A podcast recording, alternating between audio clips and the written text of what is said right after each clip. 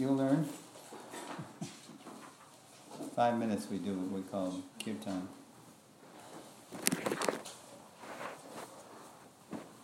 Okay, here we go. Now, it's, it's the, basically the song, there's different parts. We're offering respects to Prabhupada, our spiritual master, and Krishna's avatar, Lord Chaitanya, and then we're chanting Hare Krishna. Which is that one? Hmm? Oh, yeah, there you go. That's, that's the last, the last part, so you can follow that. Good. Nama Om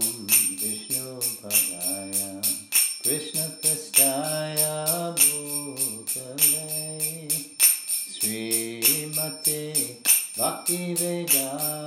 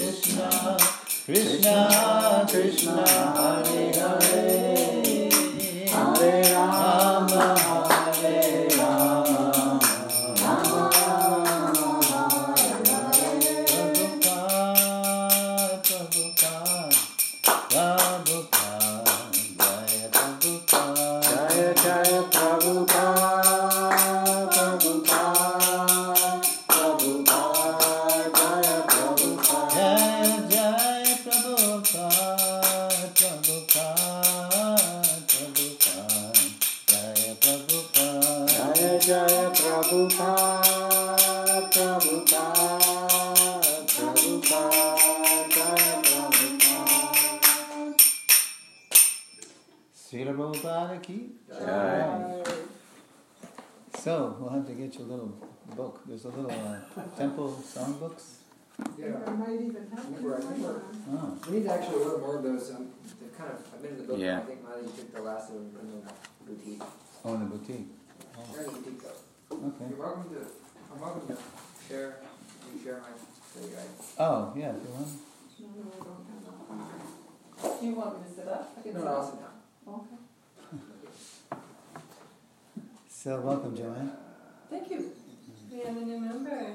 Joanne told Zero me that, uh, left. who was it? Was it Baba Ramdas told you to study the Bhagavad Gita? Or who told you? I forget. No, I've just been curious. Yeah, yeah. I- I've been listening to Ramdas for a long time. Ramdas, yeah. Yeah, Okay.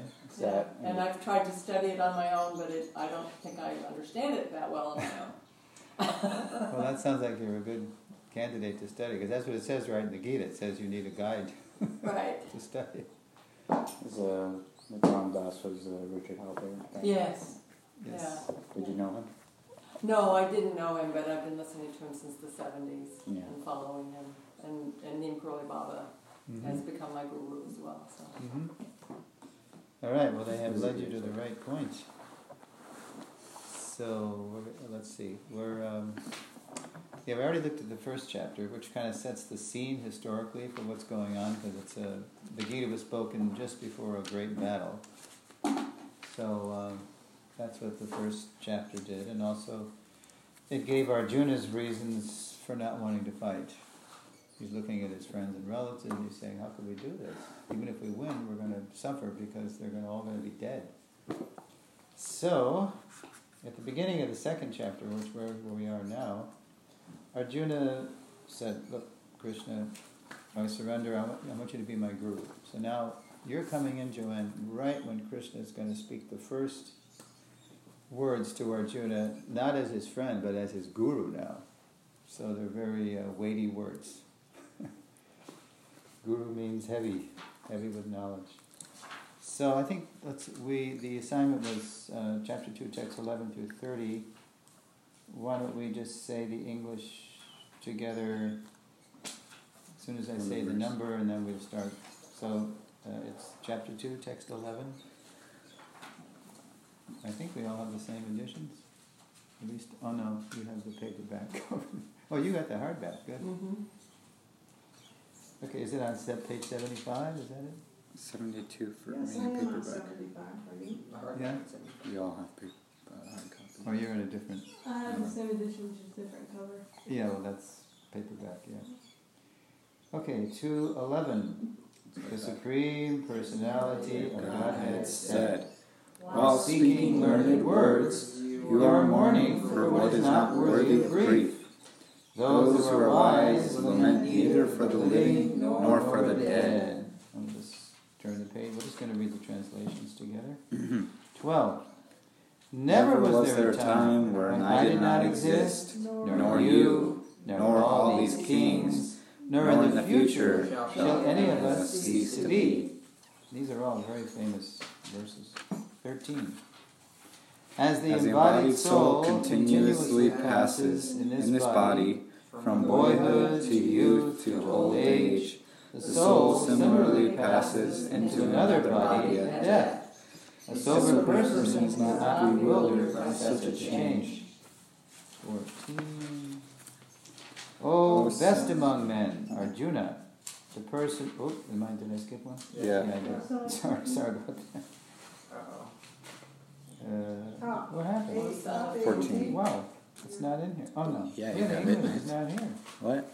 Oh my. Oh no, it's here. Yeah. it's hiding. It's hiding. Yeah. Oh, son of Kunti, the non-permanent appearance of happiness and distress, and their disappearance in due course, are like the appearance and disappearance of winter and summer seasons. They arise from sense perception, O O scion of Bharata, and one must learn to tolerate them without without being disturbed. So after we do up through text 30, then we're going to go back and take a closer look at each verse using the study guide. Okay. 15. O best among men, Arjuna, the, per- person who is not disturbed by happiness and distress, and is steady in both, is certainly eligible for liberation. 16. Those who are seers of the truth have concluded that of the non-existent, in the material body, there is no endurance, and of the eternal, the soul, there is no change. This they have concluded by studying the nature of both. Seventeen. That which pervades the entire body you should know to be indestructible. No one is able to destroy that imperishable soul. Oh, wait a minute, I have a question. I can ask. Okay. Well, You I said, mean- wait a minute, and I can ask. uh, we're gonna talk later, but I mean, it's just something, it's, When we go through the verses and like this, right? we're just gonna go through the verses. you know, And then we're, we're gonna, and then when we stop at each one, we're gonna, It's a good question, I'll hold it. okay, just remember it. Sometimes I use my phone to take notes, because I'll forget. Yeah, I'm using my phone. Okay. Uh, eighteen. The The material body of the indestructible, immeasurable, and eternal living entity is sure to come to an end. Therefore, fight, O descendant of Parta. Nineteen. Neither he who thinks the living entity is the slayer, nor he who thinks is slain, is in knowledge. For the self slays not, nor is slain. Twenty. For the soul there is neither birth nor death at any time. He has not come into being, does not come into being, and will not come into being. He is unborn, eternal, ever existing, and primeval. He is not slain when the body is slain. Twenty-one. Oh, oh, o Partha, how can a person knows that the soul is indestructible, eternal, unborn, and immutable, kill anyone or cause anyone to kill? Twenty-two. As a person puts on new garments, giving up old ones, the soul similarly accepts new material bodies, giving up the old and useless ones. Twenty-three. The soul can never be cut to pieces by any weapon, nor burned by fire, nor moistened by water, nor withered by the wind. Twenty-four. This individual soul is unbreakable and insoluble, and can be neither burned nor dried. He is everlasting, present everywhere, unchangeable, immovable, and eternally the same. Twenty-five. It is said that the soul is invisible, inconceivable, and immutable. Knowing this, you should not grieve for the body. Twenty-six.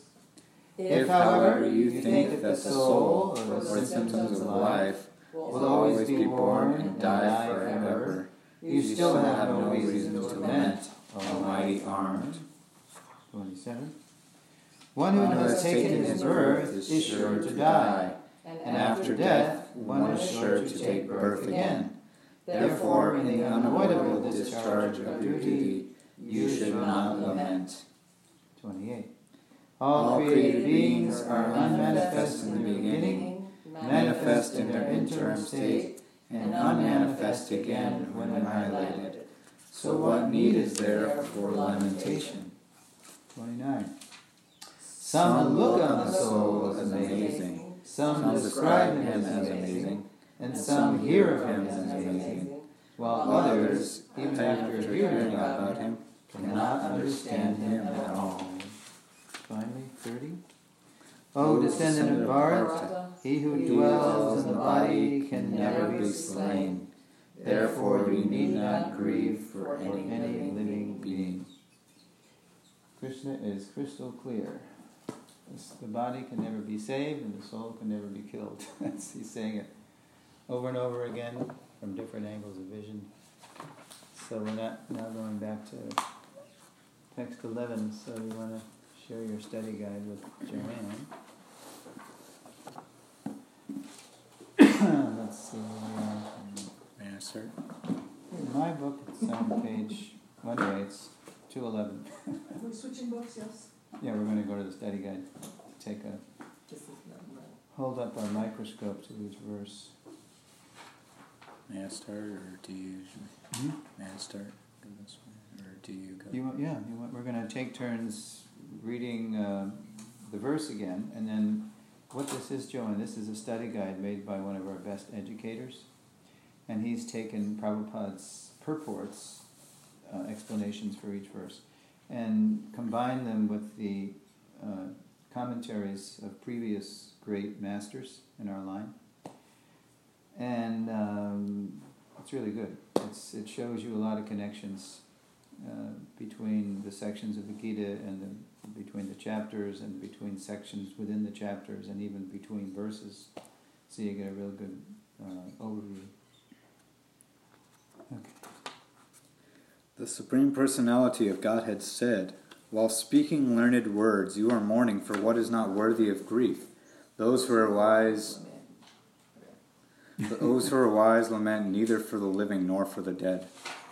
Having now accepted Arjuna's surrender, Krishna immediately chastises his student. He tells Arjuna that although he spoke with the authority of a wise man, he is lamenting about something for which no wise man would lament. In essence, he is calling Arjuna a fool. Although Arjuna's words are true according to Dharma and Rajaniti statesmanship, they do not take into consideration the true, basic standard of knowledge, the difference between the body and the soul. This verse serves as a prelude to text 12, which further establish spiritual truth by refuting the bodily conception of life. Mm. Yeah, so, um, yeah, the first chapter of the Gita, Arjuna is doing most of the talking Mm-hmm. uh, after the scene is set of where they are and who's who and what's happening. It's basically a contest between good and evil. All the bad guys are on one side, more or less, and the good guys on another. So, uh, just before the battle, Krishna is asked by Krishna is agreeing to be the chariot driver of Arjuna on the cover. It's hard to see on this one, but yeah, on this. uh, Arjuna says, "Could you please, Krishna, could you please put my chariot in between the armies so I can see who?" And he knows very well who's there, but he's stalling because he's starting to get cold feet. He's starting to think, "I, I, don't want to do this. Yeah, this is going to be." horrendous. Like there's six. It says in the Mahabharata, there's 640 million people on this battlefield. I mean, it's like half the population of present-day India. You know, 5,000 years ago. So, uh, so Krishna slightly smiled. Hmm. I wonder what Arjuna is up to. You know, and it it all and so when and Krishna drove the chariot right in front of Arjuna's uh, two biggest uh, friends on the other side, Bhishma and Drona. One was a martial arts guru, one was a, a guardian for the, the Arjuna and his brothers. So, so after Arjuna saw them, he spent the rest of the chapter giving very good reasons of why he shouldn't fight. Good from the material point of view. It's sinful. Uh, the ladies, uh, everybody here is the, the women are in homes, so the ladies, if, if everybody's dead, then they're going to be unprotected, and then unscrupulous men are going to exploit them, and there's going to be bad population coming in because of that combination. And then all the different social welfare activities uh, will won't be done anymore, like planting trees and digging wells and all these all these very nice kind of reasons. But the thing that was that Arjuna he forgot that real knowledge, his, his, his arguments were good, but they were all based on a misconception. His, his original, his basic calculation was that um, we are these bodies, and life is meant to enjoy this world only. So the first thing Arjuna, uh, Krishna says when he starts teaching him, you're speaking learned words here. You sound good, but it's all based on uh, the body, therefore you're just lamenting for what is not worthy of grief. Um, so, yeah, Arjuna's level of argument was uh, on the level of Dharma and Rajniti. This is different uh, levels of duties in the Vedic literature from India. And he was, he was speaking the truth on those levels. But Krishna is immediately raising the conversation to a bhakti level where he's giving Arjuna the vision, his vision, Krishna vision, of really what's going on here in terms of the great grand scheme of things. And you'll see as the whole thing unfolds that uh, the fight is actually a cleansing. It's, it's getting rid of the satanic and demonic elements on the earth who were all kind of lined up on one side. Krishna just arranged it so the bad guys, the good guys. and it's going to be a big bloodbath, but it's going to be actually good for the earth in the long run. So um, that's sort of setting the scene there. Because it's like Yeah. it's like at the convergence of the next yuga anyway. So Yeah, this was spoken right on the uh, eve of the present age. I don't know if you're familiar with when you studied. You studied under Neem Karoli Baba a little. Mm, no, I've just read all, most of his books and Okay. about him, and Have you come in contact with uh, the Vedic concept of time, yeah, the yugas, the cycles? yeah, I I was trained in yoga too. Okay. Yeah. So uh, maybe you've heard the phrase Kali Yuga. Yes, Yeah, yeah, I'm you're there. very into. I think we're in a Kali Yuga. You're in it. We're in it. Deep. I think we're deep in a Kali Yuga these days. five thousand years deep. Yeah, I mean it's 432,000 year yuga, but uh, as soon as Krishna left the planet, which wasn't long after uh, the battle, because Mhm. the good guys won, and then and then they uh, they were installed on the throne, and they they ruled. Actually, it wasn't long; they only ruled 36 years or something. But it was on the eve. Of, so Krishna, when Krishna left, then the Kali Yuga came in full force, and the Kali Yuga is the most difficult season of time. It's where there's so much evil and ignorance, and it, it- literally Kali, not Kali, the goddess Kali, but Kali means quarrel and hypocrisy. So, I mean, what do we see? You just turn on the news, quarrel and hypocrisy. You know? Mhm. Uh, so yeah, we're five thousand years into Kali Yuga. The good news is that just five hundred years ago, Krishna came as Lord Chaitanya to inaugurate a a golden age within Kali. When, when whenever Krishna comes as he is in his original form to earth, then he follows that. He does a follow up incarnation. He comes as what's called the golden avatar, Lord Chaitanya, and he introduces uh, a golden age within Kali that goes for 10,000 years. It's like an eddy against the current of passion and ignorance. And so that just started 500 years ago. So, in terms of cosmic time, we're just getting into that. And uh, he introduces the most uh, efficient and sublime process of self realization, which is vibrating sacred sound and dancing. So, there they are. this is in. Well, today it would be called West Bengal. Uh, you ever been to India? Twice. Okay, where'd you go? Um, Rishikesh the first time, and then I did a tour of Rajasthan. Oh, wow. Yeah. Okay, yeah.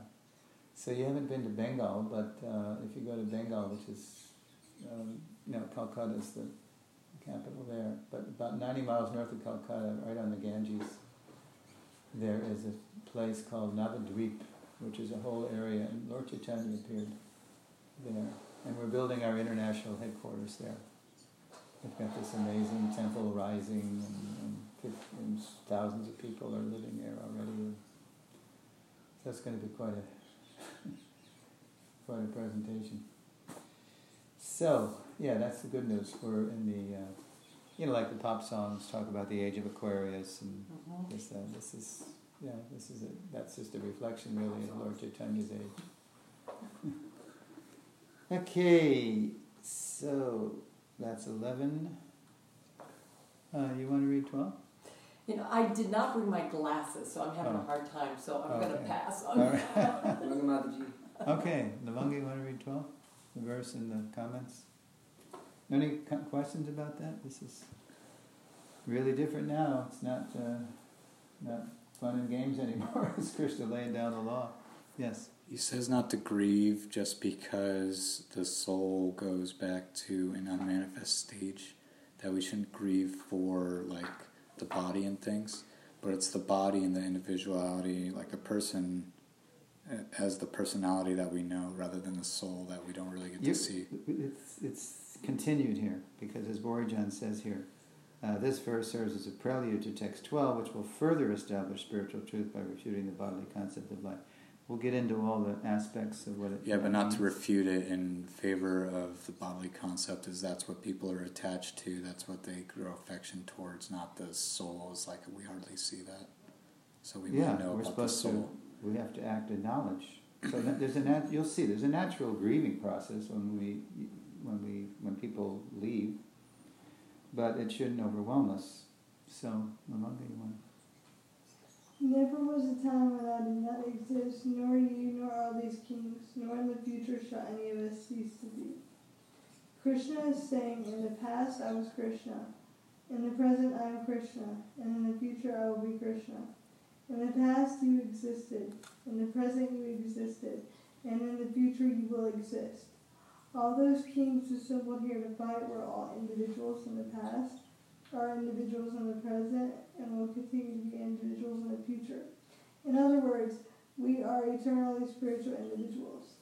In this verse, Krishna immediately defeats the Mayavadi concept of oneness of the Supreme and the living entities by identifying himself as an individual, the personality of Godhead. Okay, pause for a minute. I just want to. This word Mayavad, you'll hear it a lot. Did you ever hear it before? I'm not aware. Okay, so it, Mayavad basically refers to uh, transcendentalists who have an impersonal view of the ultimate source of everything. So uh, Prabhupada, our Prabhupada has come to dispel that misconception, basically. So his pranam mantra, which we sang earlier, is, is Nirvishesha Shunyavadi Paschatya that Prabhupada has come uh, to the West and all back around the world. He traveled the world 14 times in 12 years. He's come to dispel uh, misunderstandings that everything ultimately comes from nothing, and ultimately everything comes from something, but that something is impersonal. So when you see the word Mayavad, it's, it's synonymous uh, with impersonalism. So, so it says, the comment says, in this verse, Krishna immediately defeats the Mayavad concept of the oneness of the Supreme, etc. And we'll hear how that's defeated. So, Lavanga, you want to continue? He also. Uh, yes. Okay, yeah. He also identifies Krishna and all the assembled kings as eternal individuals. They're Arjuna. Uh, identifies Arjuna. Oh, okay, and I ju- let's see, he Does He also identifies Arjuna and all Yeah. these symbol kings as eternal individuals. He does not say that in the future Arjuna and the kings will become one with him, nor does he say that he was formless in the past, and that he has assumed a form now, and in the future he will again become formless. Rather, he states his point very clearly. I was Krishna, I am Krishna, and I will always be Krishna. Similarly, Krishna asserts Arjuna's eternal individuality. It is not that Arjuna or the assembled kings were merged into Krishna in the in the past and have now assumed bodily forms because of illusion, and in the future will again be merged into Krishna. As Srila Prabhupada mentions, Mayavadis may argue that the plural, the Plurality. Plurality. plurality mentioned in this verse is conventional and it refers to the body. But previous to this verse, such bodily conception is already condemned. After condemning the bodily conception of the living entities, how was it possible for Krishna to place a conventional proposition on the body again?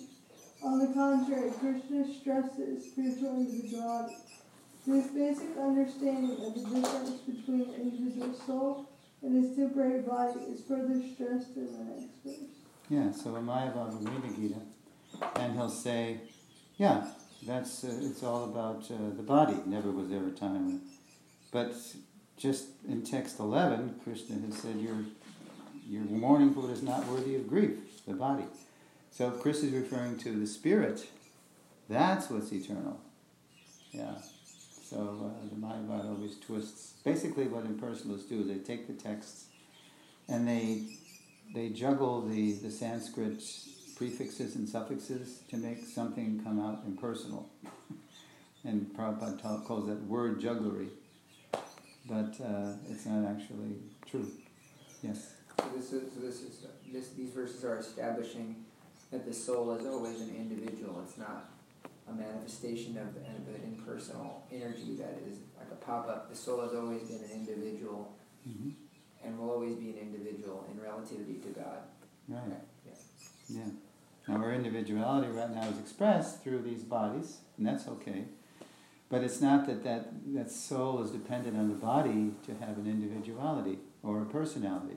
Rather than, rather our soul or, or me, my um, personality, individuality is uh, is being expressed through this body, but in a very limited way, in a very conditioned way. So, yes. Is it bona fide for anyone to say that I was any specific thing in a past life rather than the any number of forms that w- the super soul would have passed through, or the individual soul? I mean? Individual soul.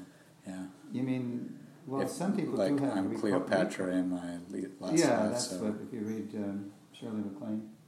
The Tibetans have tulkus who go and find their previous lives. and their Yeah, you can find Bhrigu astrologers, I mean, but Prabhupada says, it's just like, um, why would you want to find out, you know, what you were in your last nightmare? You know what I mean? It's like, that's what these lives are like. yeah, but They're just like dreams, you know. But because we're so infatuated with the idea, you know, like I was like if you read *Dancing in the Light* by Shirley MacLaine, I was a queen or I was this or that. But what about your body as a birth as a cockroach? You don't talk about that because it's not sexy. It's not romantic. so But uh, what separates, like, like if you go from unmanifest to manifest back to unmanifest, then how can we identify within our own individual form with something somewhere else, someplace in time? Like to say this was my past life or this is my future. if I don't remember what's what good is it? You mean? No, it's not that. What can I remember? What is the thing that makes you the next progression as a, to say this What- is my how- past life? Because Oh, the way I understand it is like, you know, time is in no consideration. You'd be like, my past life is uh, far off in the distant future. Or, or Can you You have to translate? sort out the spiritual from the material. yeah. I mean, as somewhere in our vast literature says, we don't lose any spiritual ground. We, that's not wasted, but all the material things that we've gathered together, they're inconsequential. So we may have some scars, correct, that we remember things, like, you know, some sense of deja vu or something that reminds us of something, but it's not really consequential. What is consequential is our spiritual platform that we've attained in this life, and then we will start again at that point. Did that speak to what you were saying or no? Kind of. I mean, it's.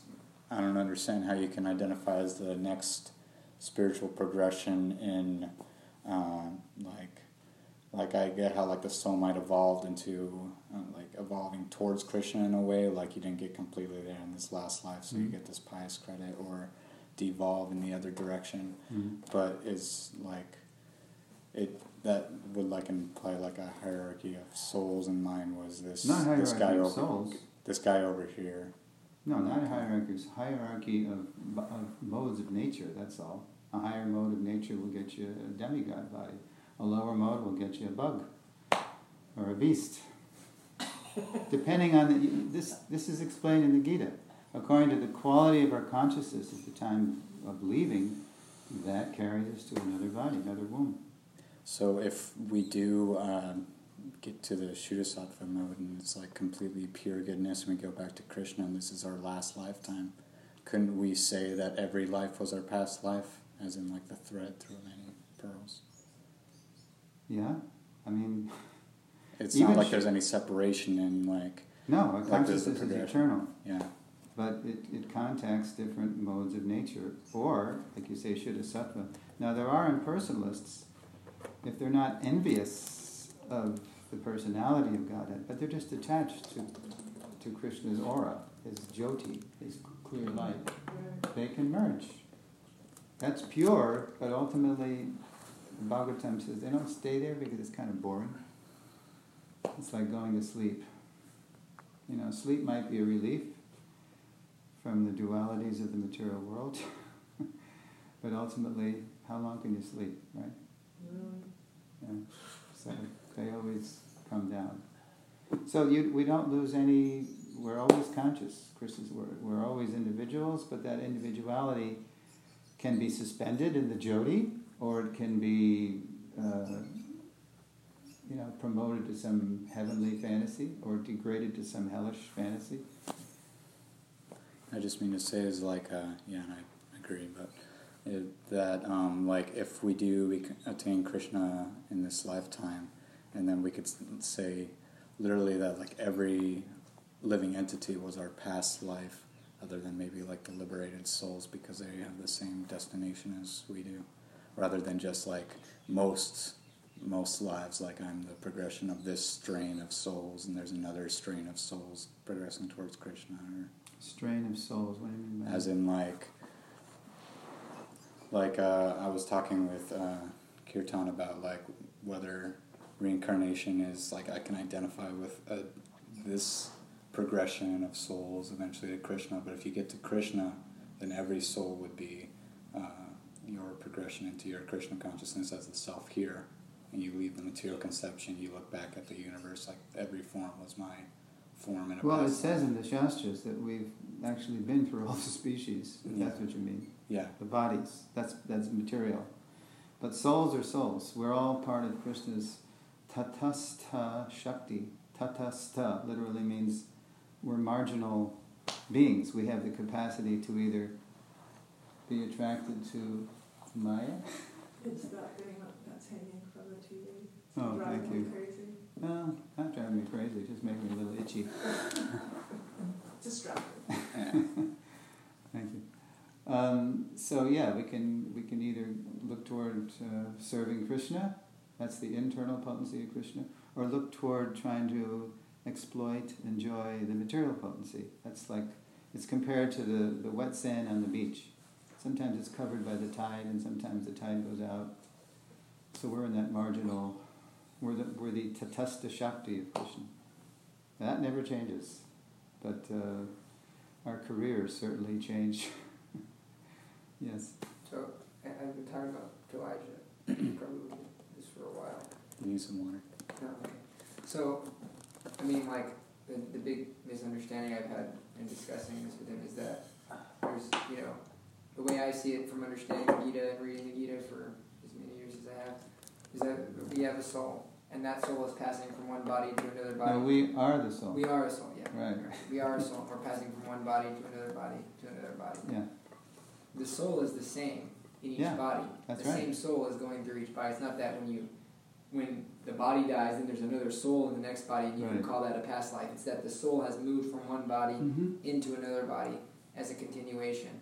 So, and that when we, we eventually, when we're attaining this spiritual state of Krishna Loka, uh, Goloka Vrindavan, we're going back home to the eternal source of creation, to God. Elijah Prabhu is asking if, upon doing that, have we lived every possible scenario there is, or are is there a strain of lives that we've swam through amongst other species, other beings Yeah. that are going that are also struggling. So he's asking is that are we when we're going back have we lived every potentiality there is?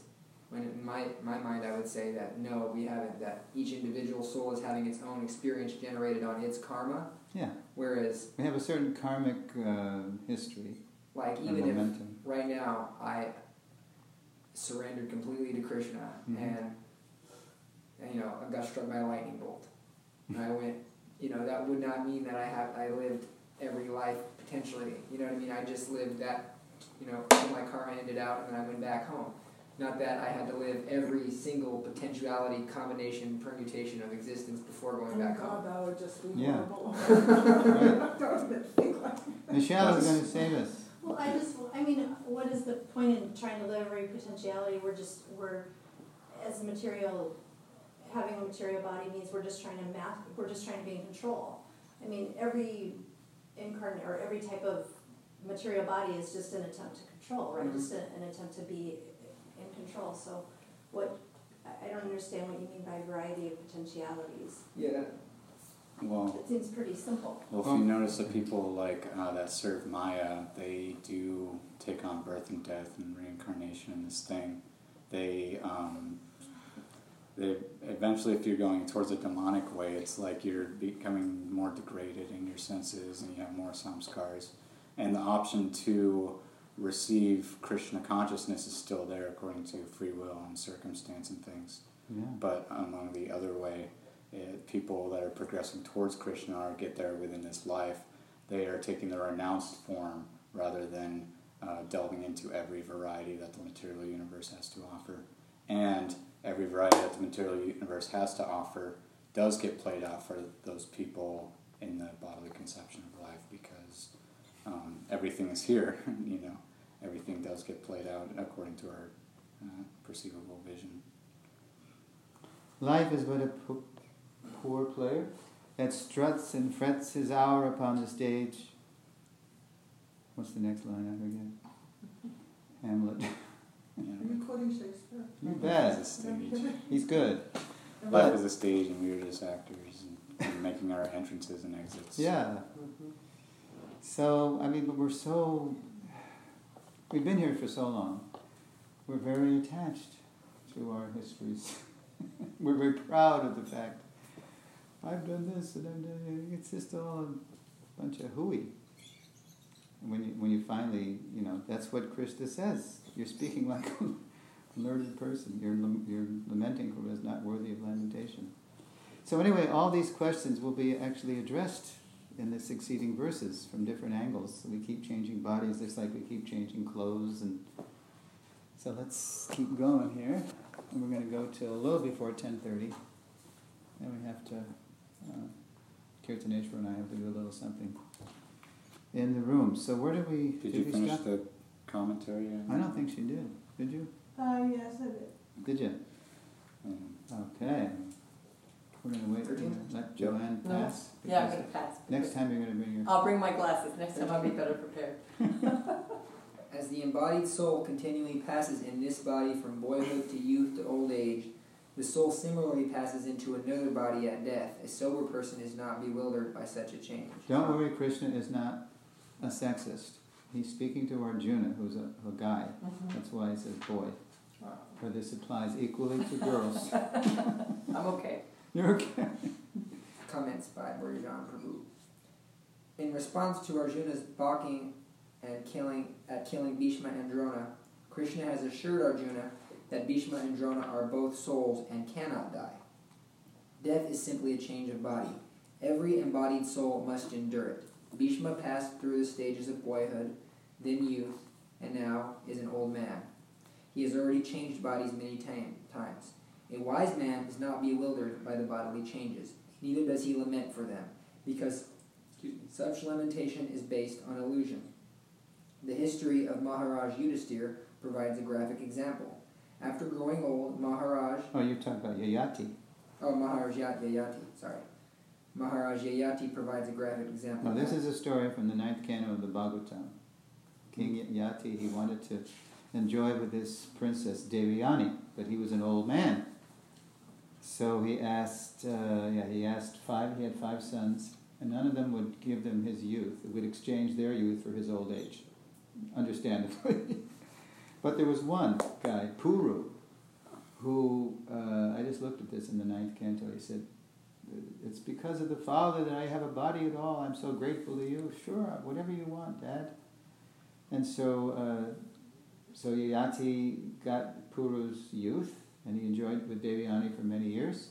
And then he was satisfied, and he gave uh, Puru back his youth. so was, they could do stuff like that. They were mystics, you know, the mystic yogis.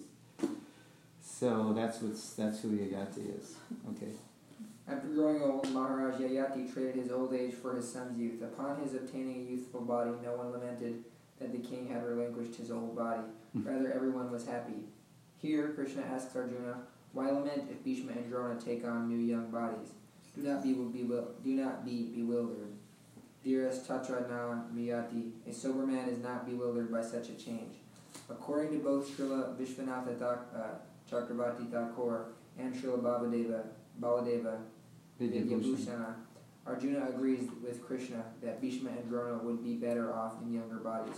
But Arjuna explains his reluctance to fight explains his reluctance to fight is due to his current relationship with them, which is based on their present bodies, and he will feel misery in their absence. Srila Vishwanatha Chakravarti Thakur comments. Okay, so this is when Bhurijan was compiling this study guide, he drew on Prabhupada, Vishwanath, and Baladev's commentaries. So now he's actually giving Vishwanath more than a half page.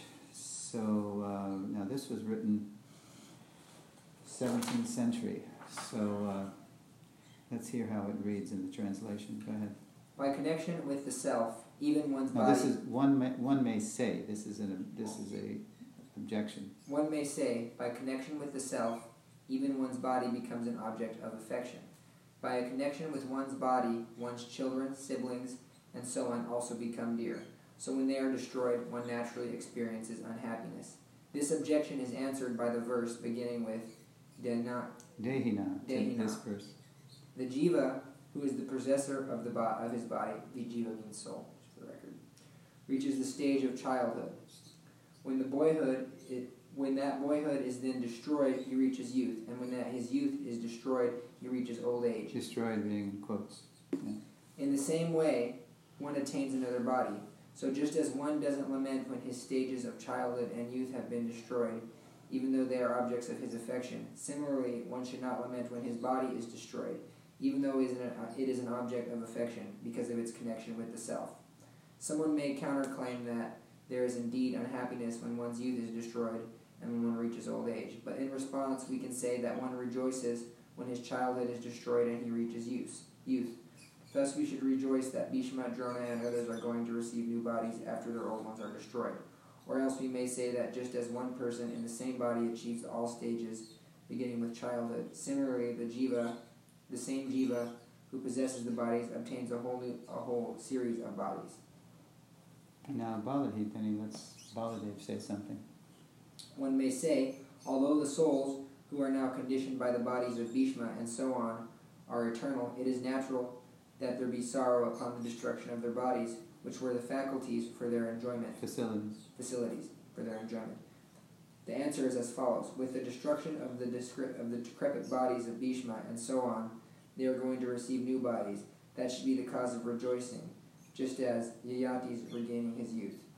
Text 14 is Krishna's reply to Arjuna's specific hesitancy. Yeah, so um, these are the famous transmigration verses. And uh, it doesn't mean that, you know, when people die, like right now as we speak, there's hundreds, thousands of people in Washington honoring Ruth Bader Ginsburg, the Chief Justice who just passed, uh, because they liked her, uh, Jew- her Jewish prudence, how she opened up things for ladies in, in society. And, and they're mourning her passing. Now, obviously, there's different kinds of mourners there. There's going to be some who understand that uh, because of her good life, she's probably going to have a better life in her next life. But there's some who probably have no idea of anything beyond the body. And, and the, the casket's there and it's got an American flag over it, they can't see the body. So, but the Gita gives us actual knowledge that, um, you know, these bodies we keep putting on and taking off, even within one lifetime. I call it, what's that phrase I use?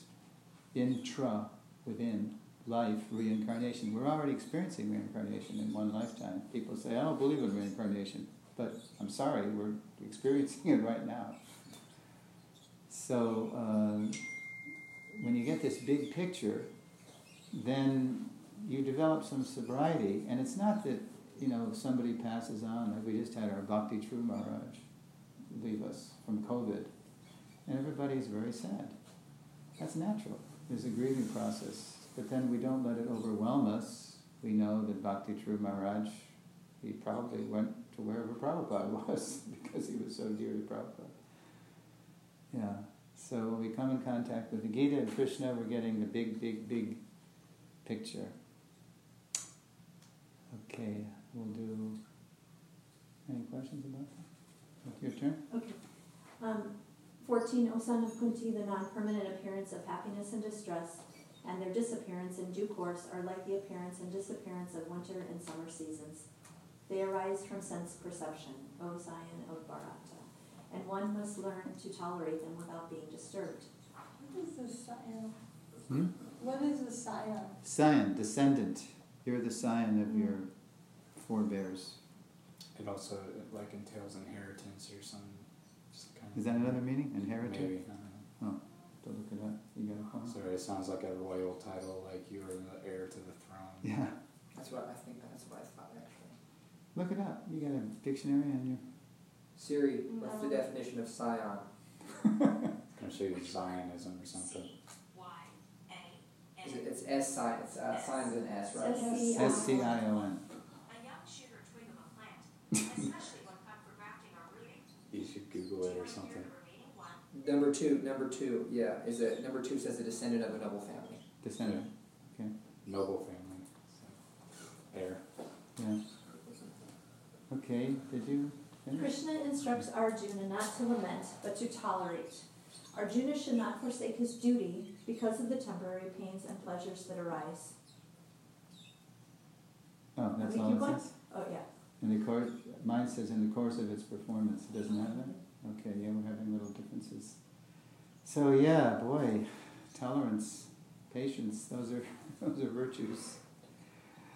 You know, we people who are really and heavily, heavily, exclusively invested in the bodily concept of life. That's their whole mission. Going to make everything as comfortable as possible. Because forget this pie in the sky when you die stuff. You know, religion or spirituality.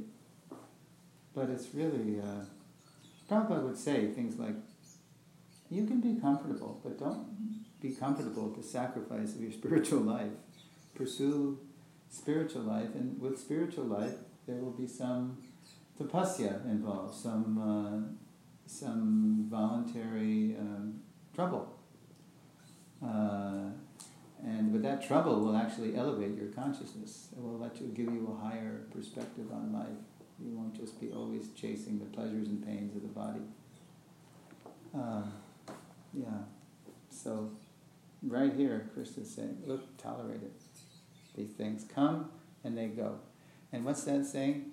In the material world, uh, pain is mandatory, but suffering is optional. Yeah. It's how we respond to the suffering. Bhaktivinoda Thakur says, what is that stanza you liked? Which one? Oh, the yeah. pleasure. Um, Yeah. um, yeah. Yeah. I'm, I'm there's- Vedana. Hmm? It's not Mani Vedana, right? There's um, joy and suffering. There's knowledge in both joy and suffering. Yeah, uh, in your service, both sorrow and happiness are, are like equal. It's in his Sharanagati song, look at Mani Vedana. Yeah, I think that rings a bell. Yeah, they're actually great teachers. Yeah. Yeah, that's it. Something about we gain knowledge through both joy and suffering. Mm. Both sorrow and uh, happiness are equal, uh, treasure, equal tre- treasures. Treasures, yeah.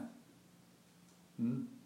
So I have an important question for me, that might not be time, um, Well, we it got could be a time. s- simple answer. So you had said a while back that, um, this battle of Kurukshetra, the bloodshed to be spilled would be for the good of the The world. the world, but I don't see that it was for the good of the world, and I would think that it's for to, to the point of surrender, like without attachment to the outcome whatsoever. This world is a material place, and we're not invested so much in its goodness or Hmm, its Good question. badness. Yeah, uh, well, Krishna did speak the Gita on the eve of the battle, which is the highest uh, wisdom. It's the essence of all Vedic wisdom.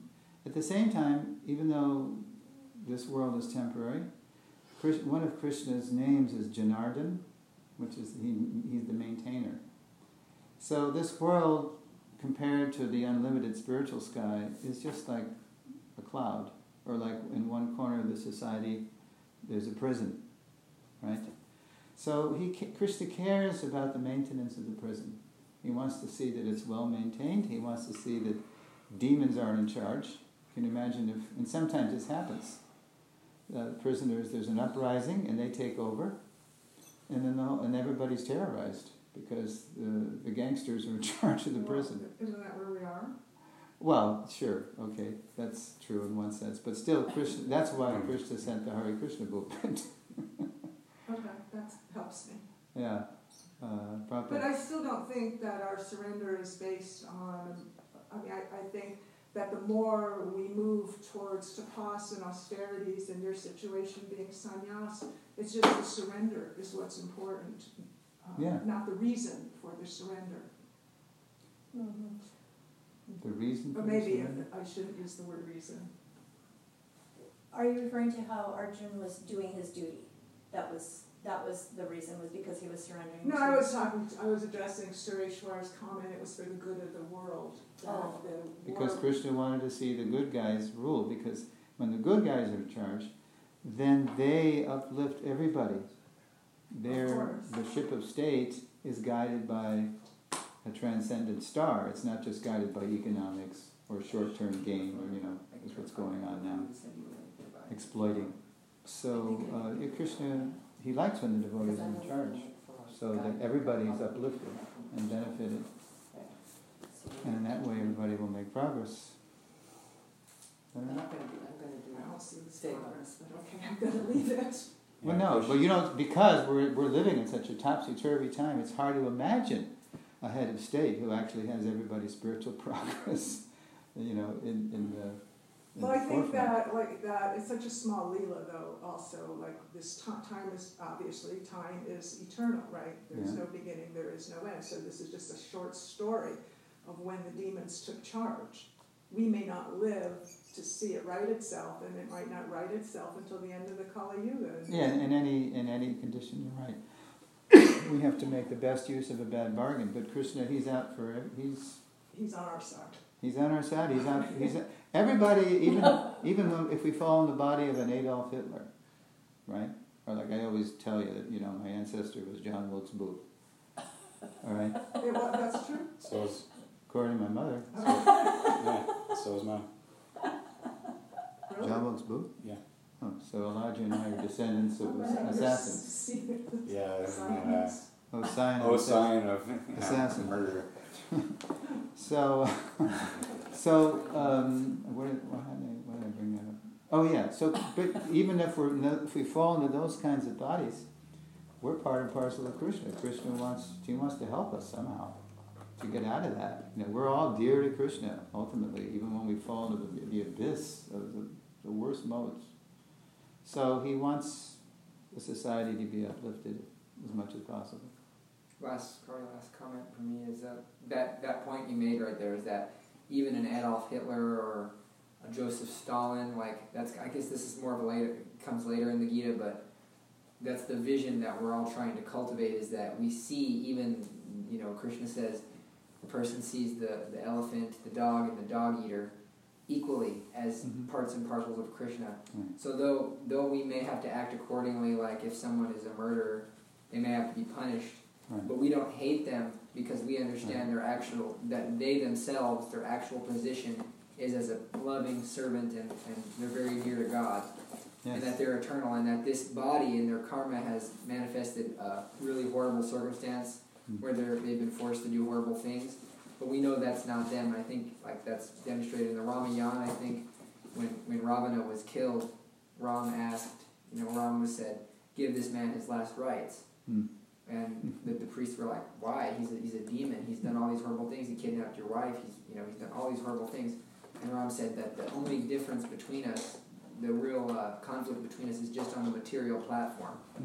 Because Ram, being Krishna, Yeah. saw that everybody, even the demon, is part and parcel Part of of him. him. So that's why he talks about that in the Gita and, and Love Bhagavatam. the sinner, hate the sin. Yes. Yes. Exactly. in Bhagavatam a lot that Krishna, in, he's equal to the demons and the devas, but he has to kill. He kills the demons, but he doesn't have any like hate for them. That's right. So we're trying to cultivate that vision. Thank you. So we're going to pick Yeah. up, we, we got about halfway through, a little less, so we're going to pick up with 15 next time. I was surprised we got that far. Do you, think? Yeah.